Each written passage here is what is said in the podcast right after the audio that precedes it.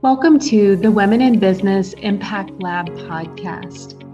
Maximize your leadership potential and professional advancement and be inspired. We're delighted to be your source for personal, professional, and organizational growth and development from a women in business perspective. We share our original research, explore industry and workforce trends, and interview female executives, allies, and thought leaders from across the globe. Join us for practitioner oriented content around all things women in business, leadership challenges, talent management, organizational development, change management, and diversity and inclusion.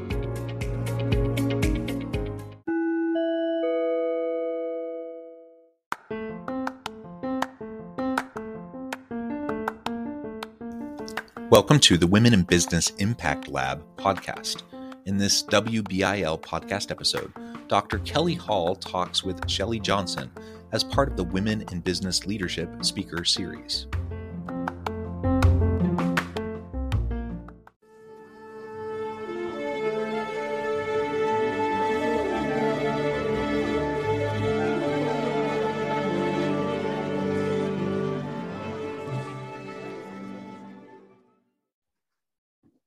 Good evening, everyone. Thank you so much for joining us. My name is Dr. Kelly Hall. I'm a faculty member in the Woodbury School of Business.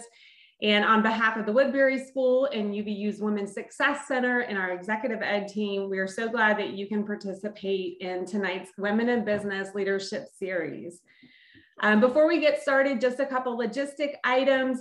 Um, if this is your first event that you're attending with us, um, just make note that your microphone um, and your video are currently disabled and that just helps us to minimize some background noise and distractions. But we want you to engage. So if you have questions, feel free to submit those questions using the Q&A feature at the bottom of the screen. Um, and then as time allows at the end, if you have a question you want to pose verbally, um, you can raise your hand using the raise hand feature and I'll be sure to get your mic turned on uh, so that you can ask um, your question directly to our guest, Shelly. And I'm absolutely delighted to introduce you to Shelly Johnson. Uh, Shelly is an executive vice president of operations, risk, and strategy at Zions Bank. And throughout her career, she has amassed a wealth of knowledge um, in finance and credit risk and underwriting, uh, compliance and regulatory policies, and of course, the reason why she's here tonight, uh, leadership. Uh, Shelly has an MBA from Westminster, and she also holds certifications in Lean and Six Sigma. She stays very active in our community through board and commu- uh, committee memberships. And she is an absolute delight to spend time with and to learn from. And so we're going to give you the chance to do exactly that. Uh, Shelly, thank you so much for giving us some of your time tonight. I really appreciate having you here. Thanks, Kelly. And th- thanks for the opportunity to talk to you and to share my journey of what it's like to be, be in a business career. Awesome. Well, I guess let's start there if you don't mind. Can you tell us a little bit about um, why you chose business as your career path and how it is that you found your way to Zions Bank? Sure, I'd love to share that. You know, um, the reason why I chose business happens to come from experience. So if I back up back to my college days, um, and I'll just that this timeline is really starts from college graduation until where I am now. But you know, after I graduated um, and I got into the real world and I had needed to find a job, they wanted practical experience, which I had none. And I'll talk a little bit about my my bachelor's degree in a second. Um, but the experience that I did have was in finance, and so um, the jobs that I ended up getting was with a finance company. Years later, I ended up working for an oil and gas company. Um, and it gave me a really great background in accounting and finance, um, financial analytics. And so that really started things along the financial path and, and just in finance in gen- general. Um, that company that I worked for ended up being purchased by British Petroleum.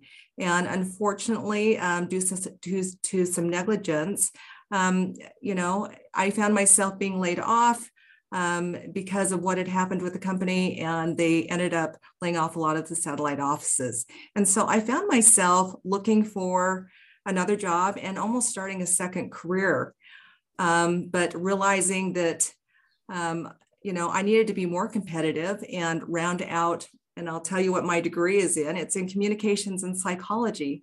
And so it's not tied to necessarily finance but I ended up going back to Westminster as you, you know, introduced, and I got my MBA to round out that gap of what I needed or felt that I needed to be competitive in the market. And then I looked for um, a company that I felt that was uh, really open to diversity, um, somewhere where I could find a long-lasting career and even retire with. Retire with, and so I was very intentional when I was looking for that that new job. But um, I finally found that with Zions Bank, and I felt that the diversity was there. Um, I knew that I could, you know, talk about those that experience with credit to get my foot in the door. And, and that's where I ended up today. Now, operations, risk, and finance, there, there's a lot of um, crossover and discussion, um, but it's a job that I that I enjoy. And so, you know, having a degree in um, let's say business and that's a, a, wide emphasis right? There's a lot of different emphasis when, when we say business. But with finance and underwriting you know i was able to, to find um, that balance. It's, finance is very uh, methodical. It's analytical. And for those of you who like everything to add up nicely two plus two is four instead of seven it's it's a career that you you will like that won't drive you crazy um, but I find that, you know, is something that I'm really good at and that I like to do, Kelly. Thank you. Um, so, you know, following that transition and, you know, your time at Zions, you obviously, uh, you know, had a lot of success. Um, when you think about success, um, how do you define that? And what stands out in your mind as far as big moments that have contributed to, to your success? Great question. I, you know, when I think about success, I think of myself at maybe two different ages or experience levels. Um, I think of my younger self when I was in my 20s. I think about success as being climbing the corporate ladder, um, the type of job that I have, the, the EVP title, the salary, and things like that. Um, it's interesting as I've had the opportunity now to be an executive, how I measure success and the, what those moments are defined as. And, you know, success, I'm going to define it as intrinsic success, or it's not necessarily visible to everyone. You know, um, success in my book is the person, is when someone or an employee comes up to me and says, I would love for you to be my mentor in this program. Um, or it's an example of women asking me to help me prepare a conversation to overcome an obstacle with my manager. Um, that's always been, you know, that success to me. Um, thank you notes from colleagues. I actually, I have those in my office and I save them in a vase just to remind me of what success looks like. Um, you know, it's also being an ally in our company. company. Um, it's being asked to lead special projects, recognizing the experience in operations um, and just my work, work ethic that way. Thank you. Um, so clearly a lot feeding into your success and a lot of things that are really personally meaningful to you. Um, as you, you know, look back on your career experiences this far and lessons you have learned, so maybe things that, you know, didn't work out so well, um, what are some of the key lessons that you have learned along your journey? Well, let me share just a couple short stories. Um, you know, one of them it really has to do with remembering who you are. And I think, you know, given what's been in the, the media and what happened at the Oscars, I'm sure we all remember that.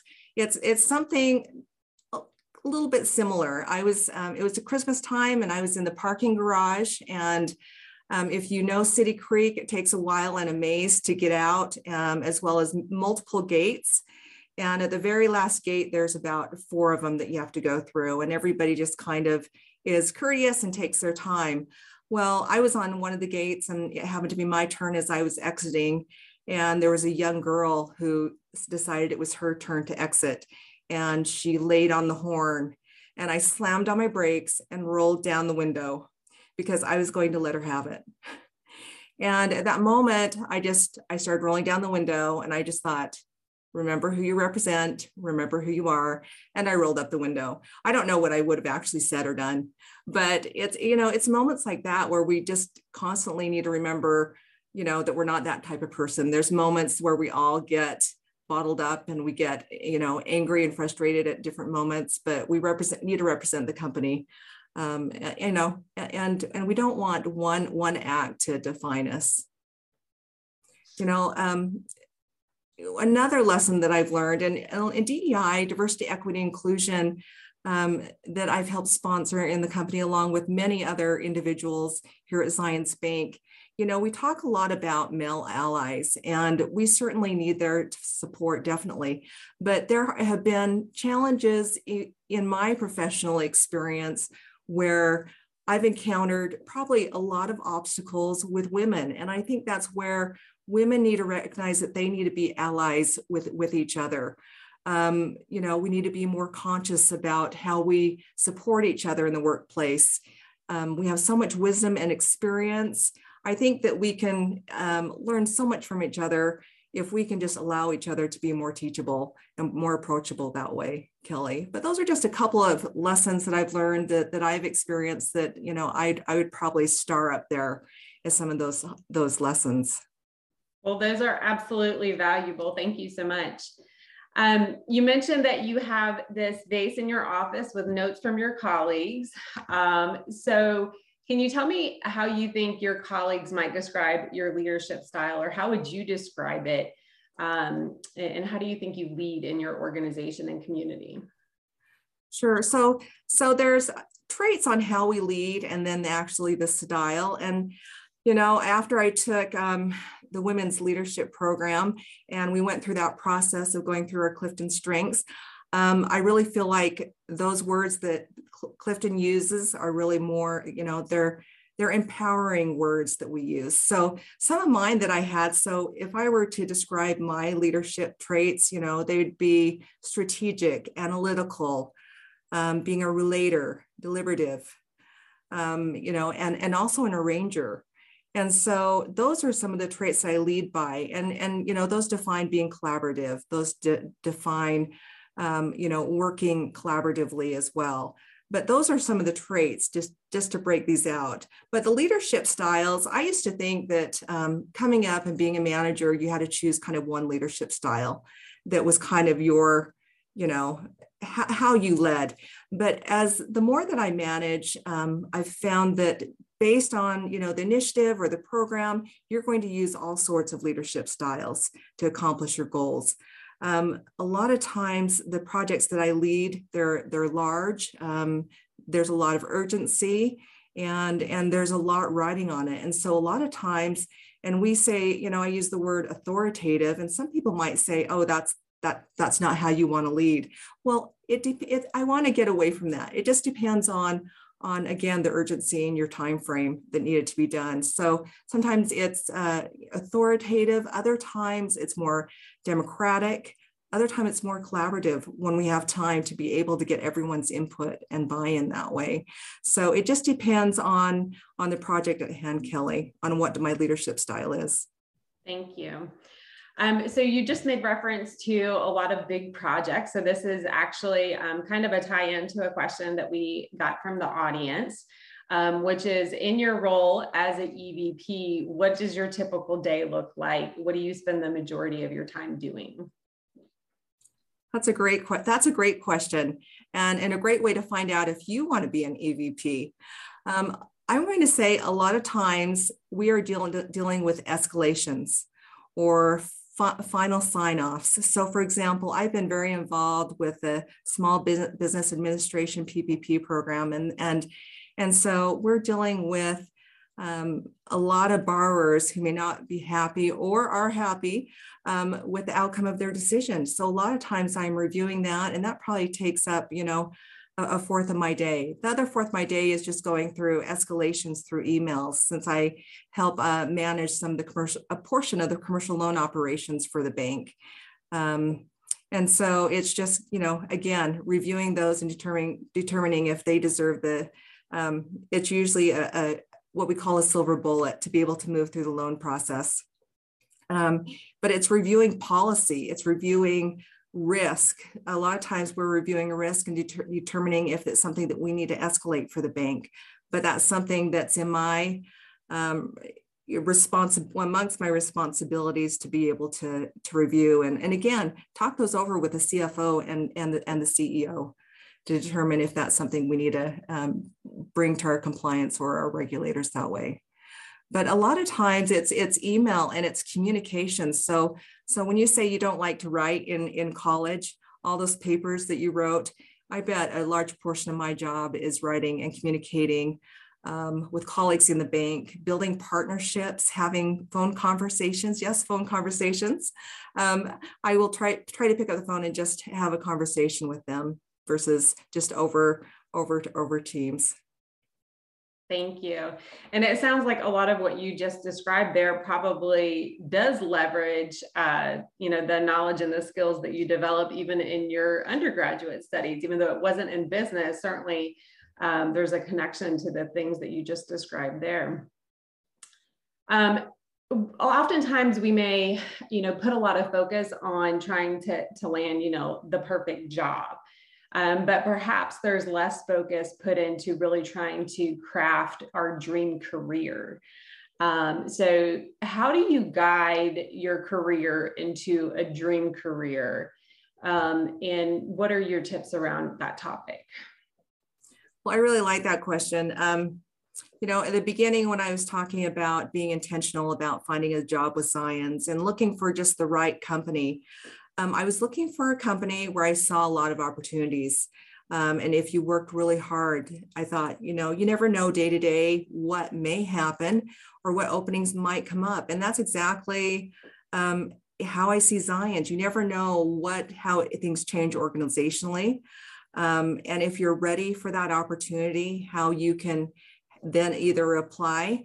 Um, but when, you know, when you want to make opportunities happen um, and being intentional about that, it's create. When I say create an opportunity, for example, don't wait for the opportunity to land in your lap. I say, you know, if you meet someone in the elevator, and then this is kind of funny. I used to always say, what what would what would I say to Harris Simmons, who's our Bancorp CEO? Or what would I say to an executive if they were in the elevator with me?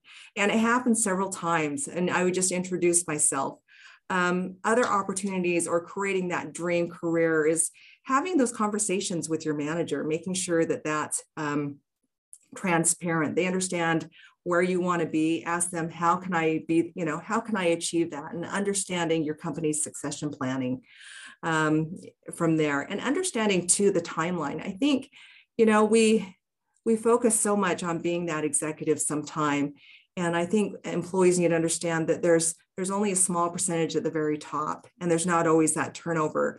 And there's still a lot of fulfillment um, and that you can achieve within your own career where you're at. Maybe it's laterally, um, but again, have those conversations with your manager on how that can be achieved. But you know, plug those ideas to your manager as well, Kelly. I think that that's a lot of times um, how I found success.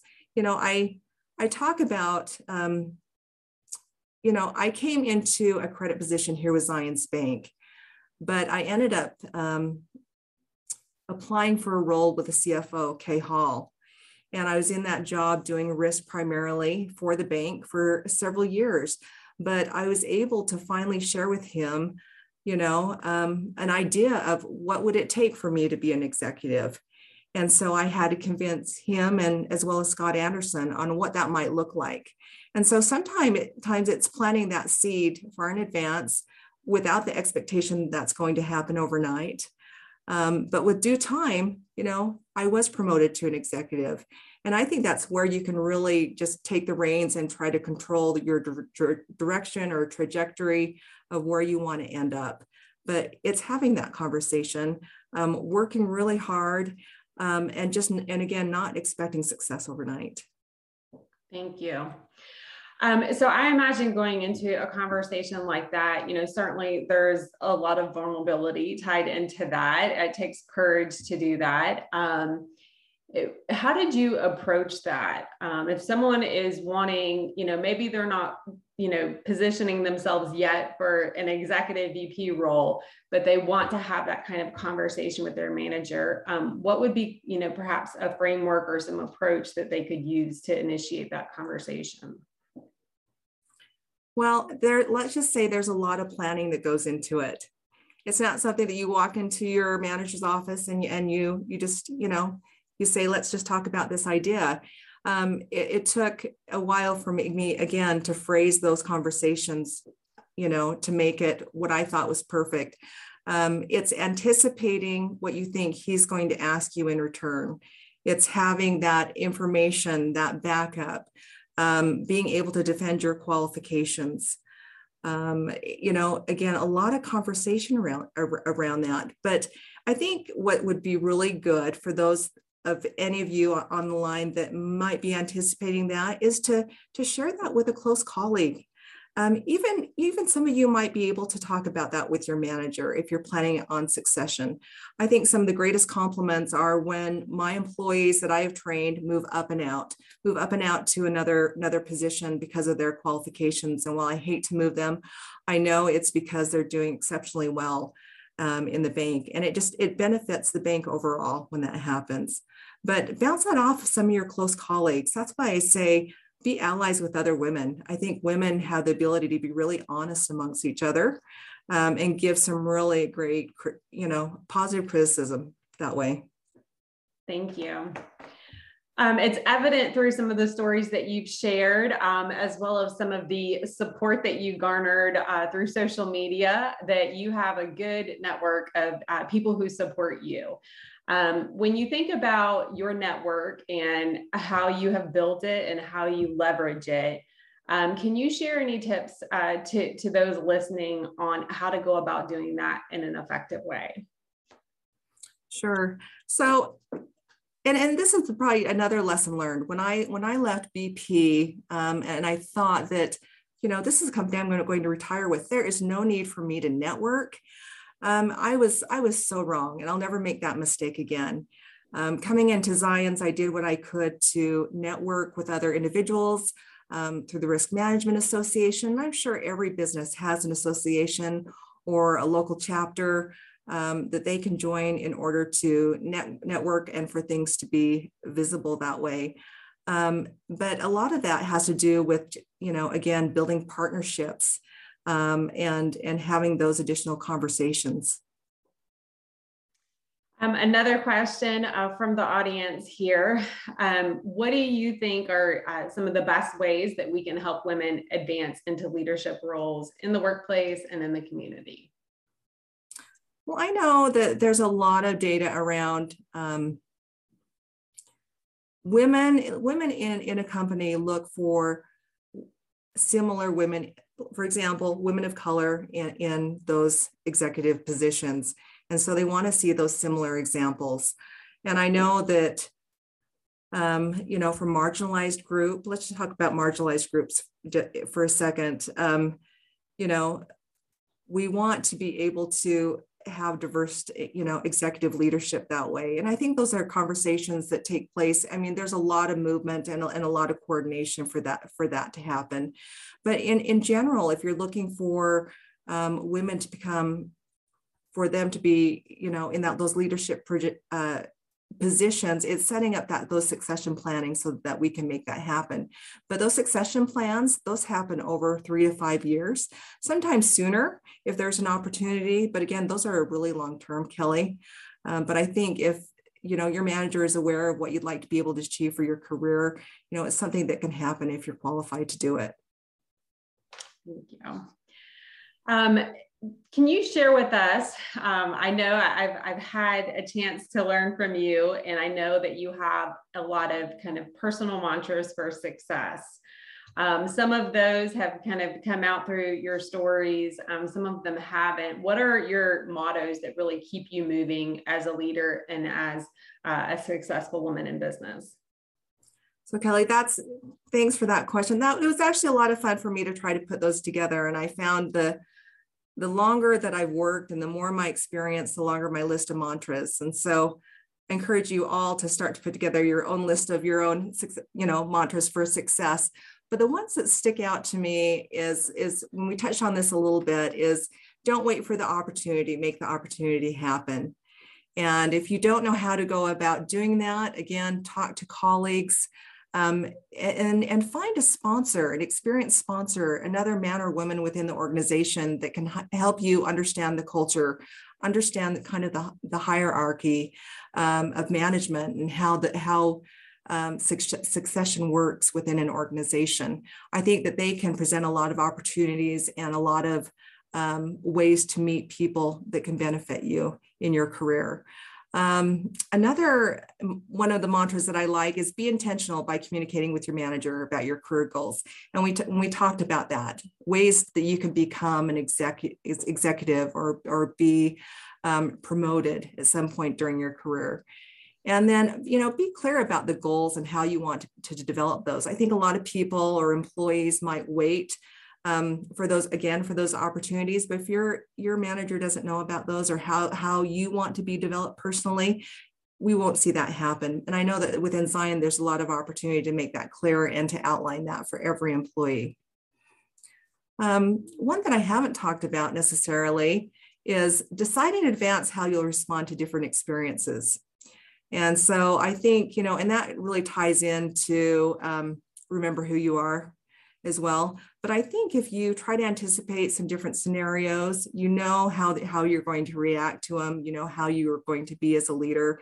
Um, you can make decisions there for your team um, and, instead of, you know, kind of being on the fence about different things. But I think that makes you a stronger leader when you anticipate those experiences in advance. Um, one other mantra that I, am thinking about, Kelly, that, that I like that um, that I try try to practice is allowing others to have similar opportunities for success.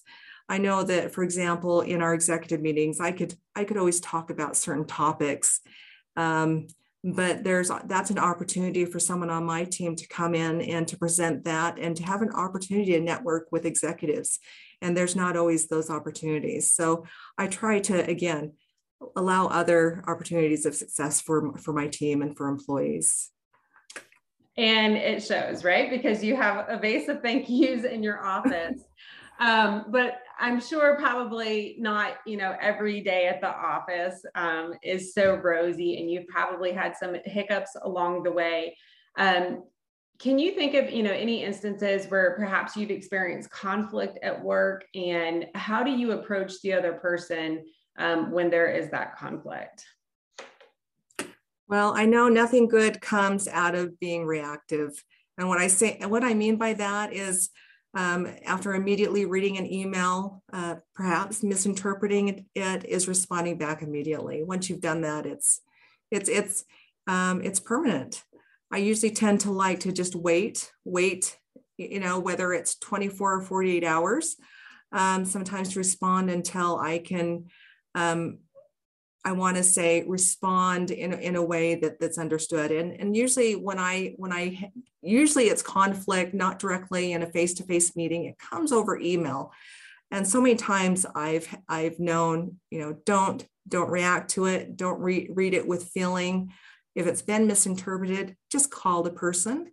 Like I said, I like to just pick up the phone and call people and just say, is this what you meant? Um, a lot of times it wasn't even even um, they didn't mean to create any sort of conflict. And I maybe I shouldn't have even uh, interpreted the way that I interpreted it as. Um, so there's a lot of opportunities for clarification that way. Um, but just let it let it sit, um, remove the feeling out of it, remember your end goal, um, and just have the conversation. Thank you so much. Um, so we have um, some more questions that are coming in um, from the audience. So um, one of those um, questions, have you noticed any patterns um, in the workplace as it relates to women at work relative to men at work? And of course, we want to be careful not to generalize here, but just based on your personal experiences, um, have you noticed any patterns from which uh, you can draw insight? Well, if we're talking about um, cultural behavior Are we talking about um, how men and women think? I mean, there's a lot of different interpretations for, for that question, Kelly. I do think that men and women, they might handle um, things a little bit differently. You know, we had at Zion's um, some training from Barbara Annis, who's a, a big gender intelligence um, guru and, and expert who talks about men and women think unalike. Um, and they go about women think collaboratively, men think independently. I think there are different traits, but I wouldn't necessarily assign them uh, to necessarily all women or all men, because I know, for example, that in, in those aspects, I might have more masculine traits and, and, and vice versa. Um, but I think what you have to remember as far as male and female behavior is what, what's professional in the in the workplace and i'm not sure kelly if that's kind of where the question was going um, as far as interaction but i have found that you know and i'll speak to Zions that i've had just positive conversations from from either either side and always support um, and always from a place of understanding um, and that's one of the places why I've continued to stay here at Zions Bank. So hopefully that helps, you know, explain explain that. Thank you so much. Um, so another question from the audience. Um, someone's seeking a little bit more elaboration on um, the idea of women being allies to other women. So what do you think are um, some ways in which uh, we can engage in that? So when you think about being an ally, you know, um, it's, I, I'm interpreting that as being a spokesman for that group whether it's for you know women or a marginalized group it's it's being able to represent them. It's it's it's offering that support. Um, you know so so being an ally for women i think that we can continue to be supportive um, and and and to speak highly highly of people i think that we don't we might be thinking that in the, our mind but we don't always verbalize that within our own teams or acknowledge the job well done. I think that we can always do more uh, to, to support that in, in the workplace. Thank you. Um, so you've made uh, several references to um, how you were drawn to Zions. Um, can you elaborate on um, how you or other leaders in your organization really uh, communicate um, the organization's values in the workplace? Sure. Um, you know, a lot of that is done through our diversity, equity, and inclusion program. We have our own guiding pr- principles. Um, you know, it's something that Zions has practiced for for over 12 years now, formally um, from our grassroots um, business resource forums. Um, but you know, we, we talk talk about those things as as leaders. Um, we have a great great CEO and executive team who emphasize those you know whether it's introducing them in a meeting um, introducing those in an email i mean they really take the lead in introducing those operating principles guiding principles um, whether it's for business or for diversity equity inclusion kelly so it's something that we're repeating over and over again not not for everyone to just totally be familiar with but because we actually believe in them and we want employees to understand that you know, um, you know, we follow these principles here at Zions Bank. Thank you. Um, so here's a question around uh, the job search and hiring process. Um, when you are faced with two equally qualified candidates, um, how do you go about determining who to hire? Wow, that's a hard one. I think that we've all been been in that scenario. Um, and that's where sometimes, um, you know, it's it's calling in and having a second interview, and having a second a second you know decision on that. Um, you know, I, I think it comes down to to you know you could be the same on paper but i think you also need to be able to have those face-to-face conversations and hopefully um, you know now that you know covid is declining that those face-to-face interviews and how you interact as not only with your manager but also possibly with your team um, you know can kind of make that deciding decision on that. But you know there's a lot of opportunities for other decisions you know if you're having a challenge challenging time deciding that. Thank you so much. Um, and is there something uh, that you have seen people engage in a behavior or characteristic that can really be, um, you know, a derailer for for their success? I I do, and it's it's it's not uh, mind blowing. It's it's people's attitudes. It comes down to attitude. I will take someone with a positive attitude um, and less experience because I know I can train that person. But if you have someone that even has all the experience in the world and they don't have the attitude or uh, the motivation to, to, you know, to do the job, I mean, it really plays into poor performance. So again, it's just, it's as simple as attitude. Thank you so much.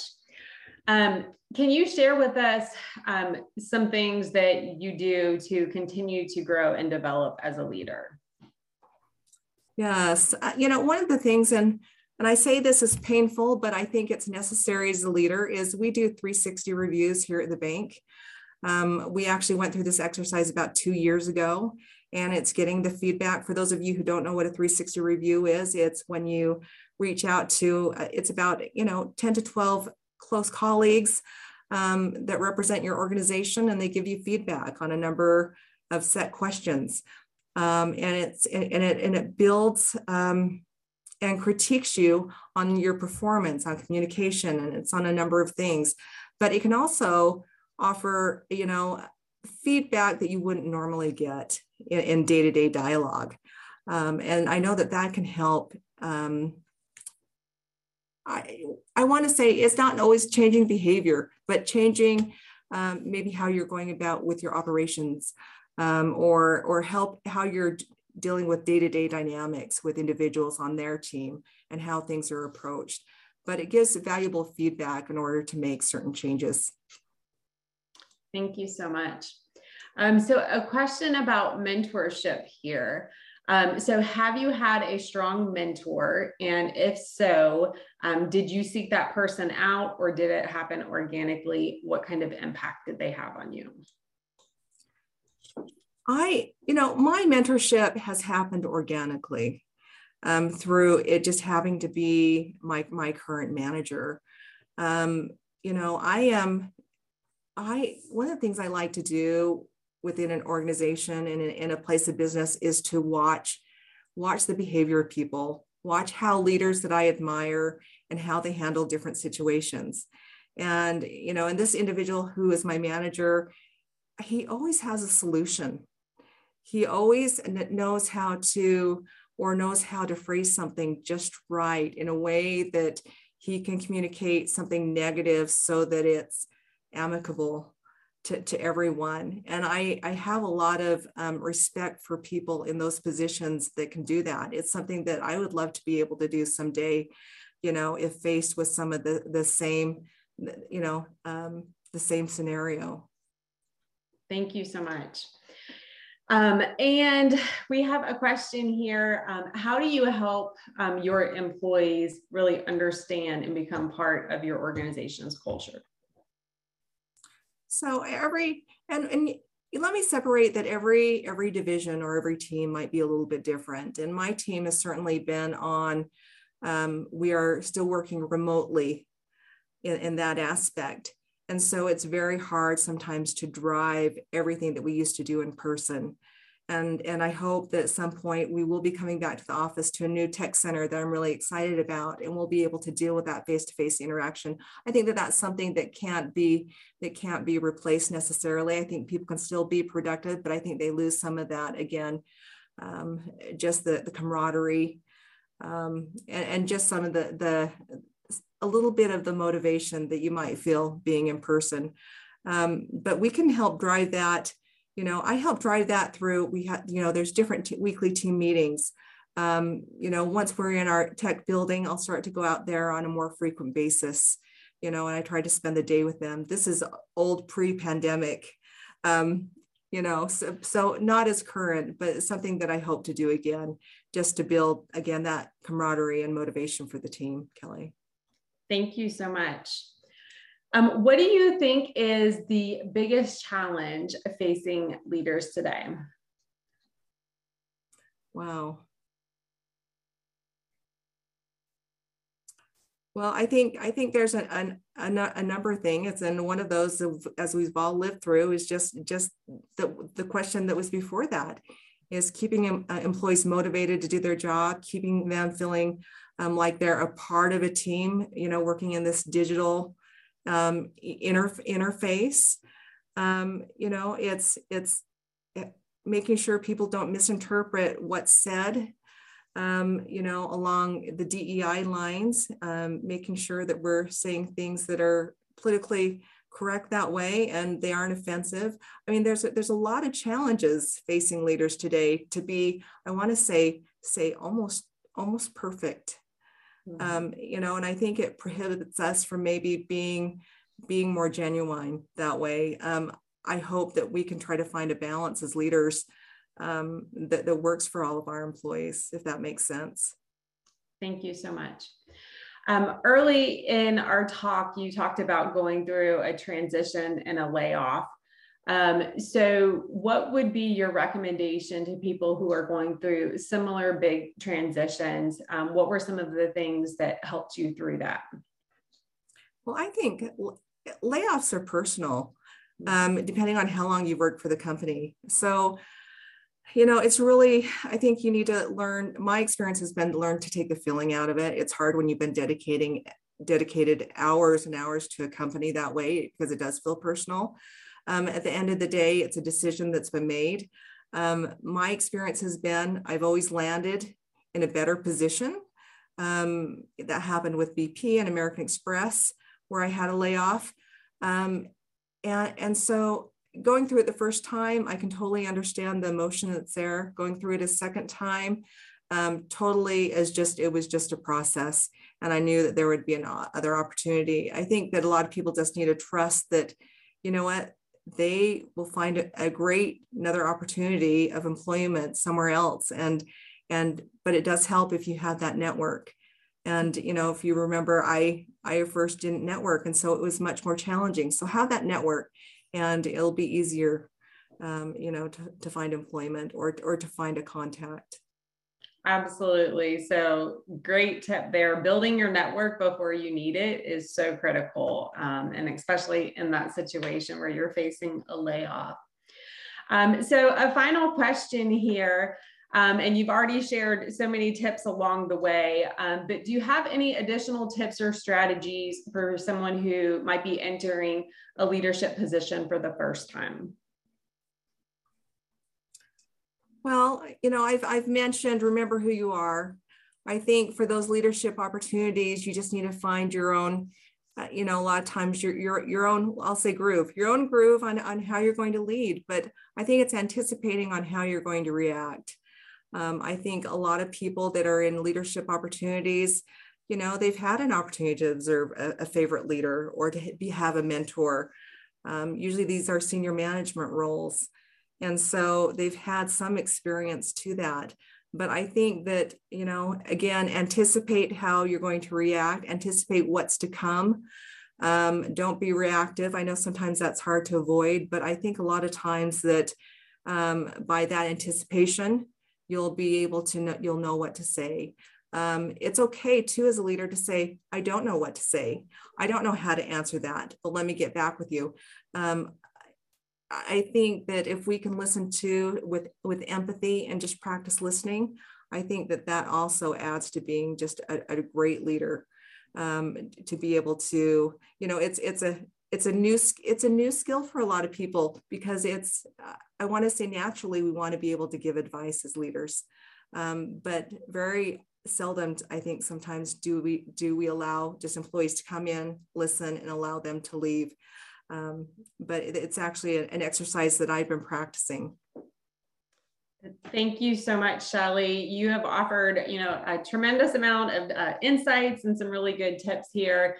Um, so as always, I encourage everyone listening to, you know, make note of something that really resonated with you, um, spend some time reflecting on it, and then build out a few action items that you can build around that. Um, and to, to Shelly's point about really building and leveraging your network and supporting others, um, think about who you might enlist um, as you're working towards those actions and that progress in your own career. So thank you again, Shelly, for your time. It's been a delight to chat with you. And thank you so much, everyone on the line, for joining us. Um, we will be back here at the same time next week uh, with our next speaker. Um, so we hope to see you uh, again. Thank you so much, everyone. Have a good evening. Thanks, Kelly. Thanks, Shelly.